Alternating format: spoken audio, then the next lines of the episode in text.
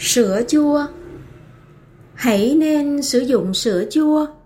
Người ta thường gọi da ua đó mà.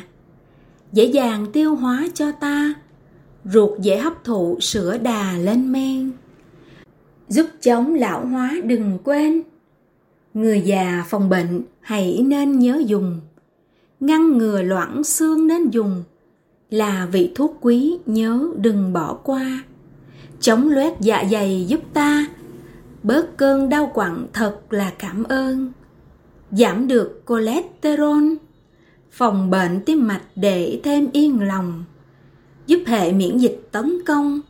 Chống lại bệnh tật ước mong bao người.